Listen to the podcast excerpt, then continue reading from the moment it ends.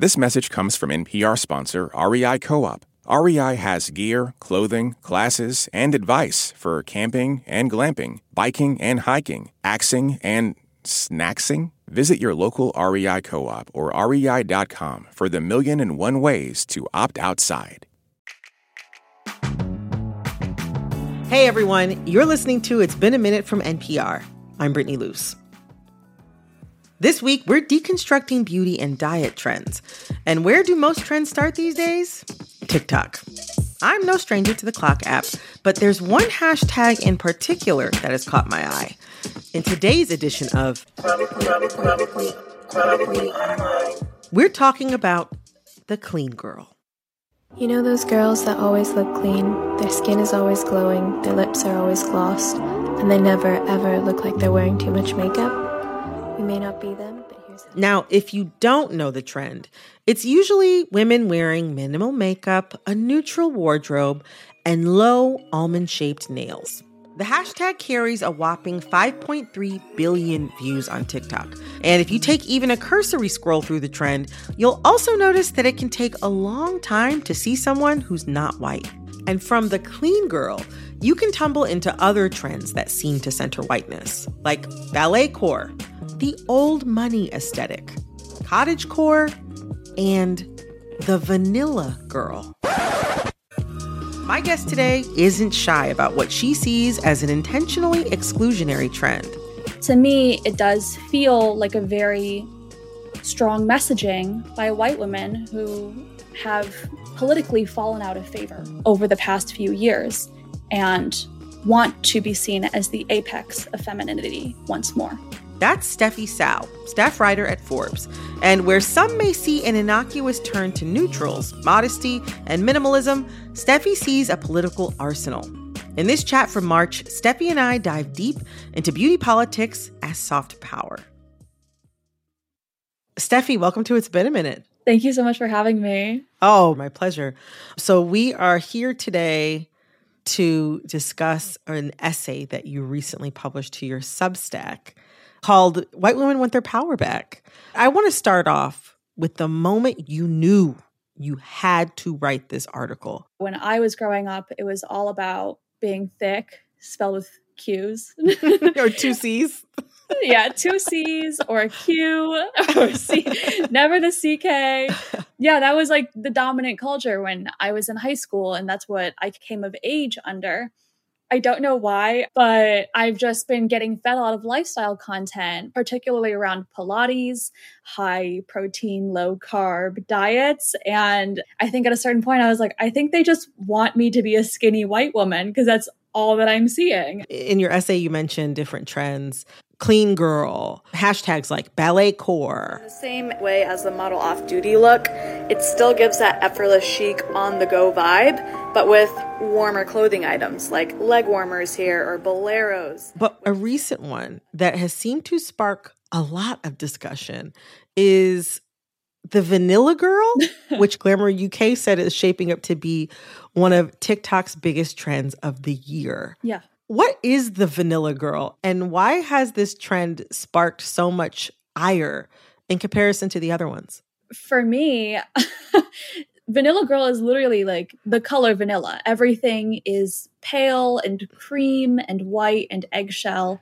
The color palette of the Vanilla Girl aesthetic is not very extensive, but it is exclusive. There's not a lot of variation here. It's cream, white, beige, what I would call a latte color. You don't want to go too brown because then you're heading into cinnamon girl territory and that's just like a whole different And I think a lot of people who see Vanilla Girl, I think part of it is like this discourse around I don't think this one's for me. I don't think this one's for you. I don't think this one's for a lot of people. right. Yeah. This trend is it just looks like a bunch of like white clothes and like white items. And so I just want to know like why do we name things certain things? Like- and I think people are aware of all these like very white trends, these like l- not like white as in the women participating, but literally the color white, hmm. which then also determines the influencers who can be the most successful in it. Right. Vanilla Girl for me is one I'm like, it everything is literally white. It is a very to me, it's a sunken place aesthetic. Yeah, I mean, it's pretty on the nose. Like to your point, I can't imagine what the response would even be from the people in my life if I walked around referring to myself as a vanilla girl. like, Right. I think my parents would feel like they had failed me in some way. Um, but who's like the shining star of the clean girl beauty aesthetic right now? Is there a celebrity that our listeners might know about who- really is like the picture of the clean girl? I think for a long time it may have been Hailey Bieber.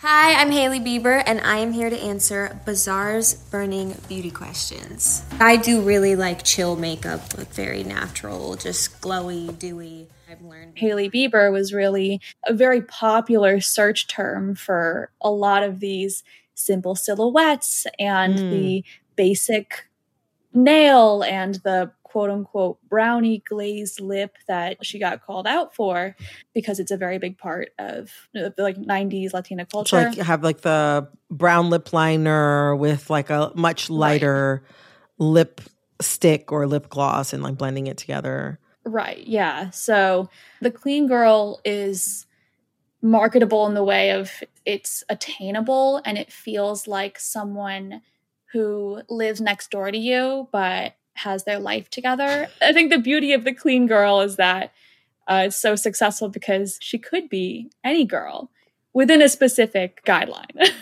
They seem to bring us back to definitely very stereotypical gender roles. And I see that kind of connected to a lot of the trad wife or traditional wife content that I see online, Yeah. which has also become really popular over the past few years. With my traditional values, a desire to be a busy stay at home mother of many children, my cooking skills, and feminine style, I think I would have enjoyed being a 1940s woman.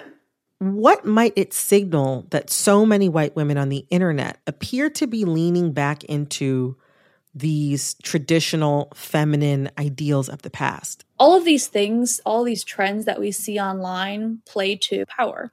The stay at home girlfriend, on the surface, being, I'm reclaiming my power as someone who doesn't want to work. And you know what? I actually do love staying at home. And none of these things seem bad in essence, but the fall back into, I guess, quote unquote, traditional family roles of the wife being at home and things like the drama that happened with wives who were packing lunches for their lineman husbands. The competition around who's performing better at these types of ideals. Right. It it does all feel related in some way to very traditional forms of misogyny and hegemony. This simultaneous rise of traditional wife culture as well as the return mm-hmm. to a very I would say boring, but like a very traditional form of beauty of like whiteness and thinness and hyper femininity.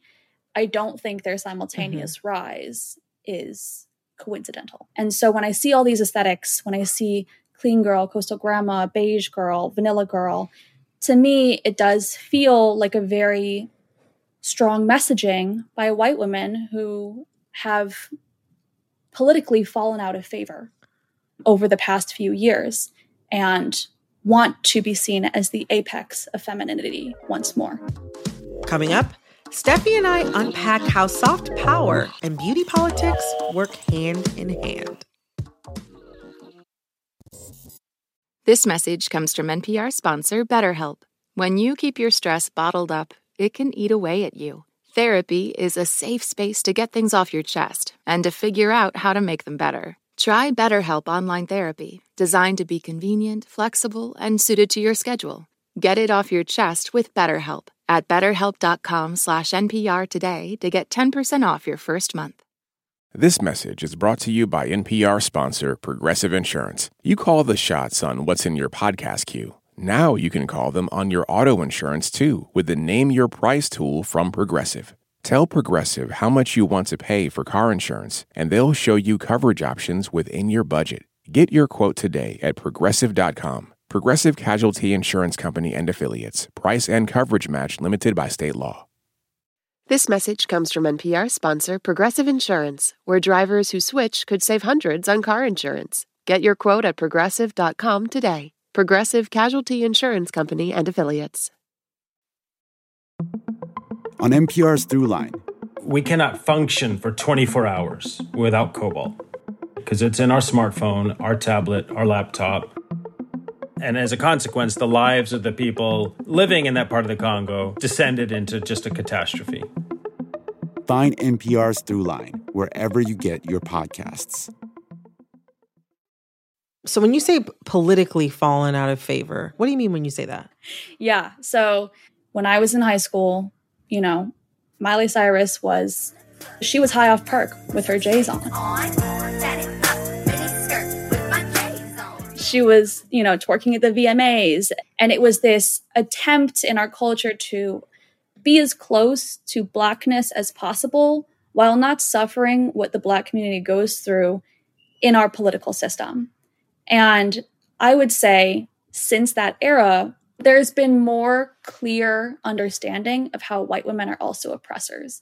And so as I talk about my essay, you know, we watched so many videos of Karens having meltdowns, calling the police on mm. people of mm. color. And then after that, there was a demand for white women to face the consequences. So politically, white women have fallen out of favor and become less cool. And so now, for me, it feels like an attempt at soft power because when I look at countries like Japan and the Cool Japan initiative that was specifically set up to export culture, anime, and video games. Like in the post war era. Right. In order to appeal more harmless and friendly as a nation to mm. the world. It feels like a similar response now. It sounds like what you're saying is white women cannot necessarily be assumed innocent of racism or innocent of harm. Basically, culturally, over the past couple of years, we've been able to see so many examples of how white women can also participate in white supremacy. It's almost like there's this charm offensive, is what you're saying. Yes. Through these aesthetics to take hold of some of the only type of power capital that's yeah.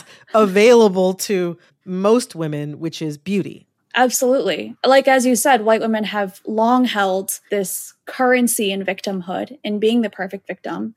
It becomes harder to maintain a sense of purity, of coolness to a wider society that no longer fully buys into it anymore. Mm. And so for me, it felt like a very direct response to our politics. And beyond that our movement for justice. It's almost like the the trend of looking more quote unquote racially or ethnically ambiguous is over or at least sunsetting for white women who popularized it. I mean even the kardashians who have long borrowed right. from black aesthetics to set trends, they've right. appeared to become less curvaceous. And they have been looking to Marilyn Monroe and Pamela Anderson for inspiration. You know, there are people listening to this who spend very little time on the internet, people who think a clean girl is simply a person who has showered. Why does any of this matter to them? How you choose to view your own body in this wider society is inherently a very political act which is why things like the body positivity movement that we see online is such a big deal one but also it's harder to sell that to a, a, wider system that wants to profit off of insecurity. And so hmm. beauty politics is inherently tied to wider notions of power of who is at the top who is the coolest person in the room and then how then from there you police your own self you police your own choices and how you perceive others as well. Well, that makes me think about something that you talked about in your article. You mentioned in the article how white women have been, or really you unpack in the article, how white women have been co opting East Asian culture. But on our team, some people felt that many of the East Asian beauty trends developed outside of European whiteness. Mm-hmm. But what does it mean for white women to co opt that aesthetic and bring it here? And also, I wonder what assumptions are they making about East Asian women that this is an aesthetic that they want to interpret at this moment? I do think it is interesting in that way, this perception of East Asian women in Western lifestyle content. And I think that lends in hand because East Asian women are often conceptualized as also very hyper feminine, also very mm. like trad wife. They're fetishized as these docile, quiet, apolitical beings, right? So mm.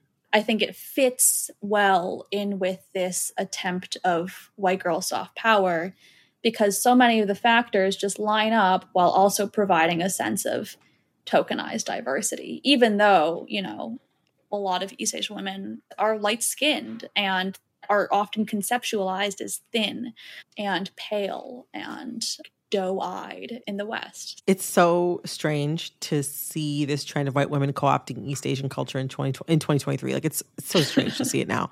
But people my age can't help but think of that memorable time when Gwen Stefani was doing that just about 20 years ago. I mean, well, she was co opting South Asian culture in the 90s. She was doing and everyone. Then the 2000s, it was East Asian culture and a lot of Chicana culture. But it's almost like this trend is cyclical. Yeah. This for me feels different because it is another very specific image of Asianness that's being exported into the coolness of white norms. So it's a different woman than it was in the 90s, which is like a doll essentially, like with, you know, big lashes and the big bright mm. colors. This is a different woman, but the essences of what is cool is essentially what fits again into what we've already determined as desirable in our content. What's a trend that you like haven't seen yet, but you're like, I want this to pop? If you got to invent Ooh. a trend and put invent it into action, a trend. Oh man! Yeah. I mean, this is National Public Radio. I mean, you could say something that starts a national trend. Stakes are high. You know what? Hmm. what if I were just like everyone should just wear like latex bodysuits? Oh, well, I mean, Steffi, your lips to America's ears. Thank you so much for coming on. It's been a minute today. It was great to have you. Thank you so much for having me. That was Steffi Cao, staff writer for Forbes. You can read her essay, White Women Want Their Power Back, on her Substack. This episode of It's Been a Minute was produced by Alexis Williams, Barton Girdwood. This episode was edited by Jessica Placzek, Jessica Mendoza. Engineering support came from Trey Watson, Carly Strange. All right, that's all for this episode of It's Been a Minute from NPR. I'm Brittany Luse. Talk soon.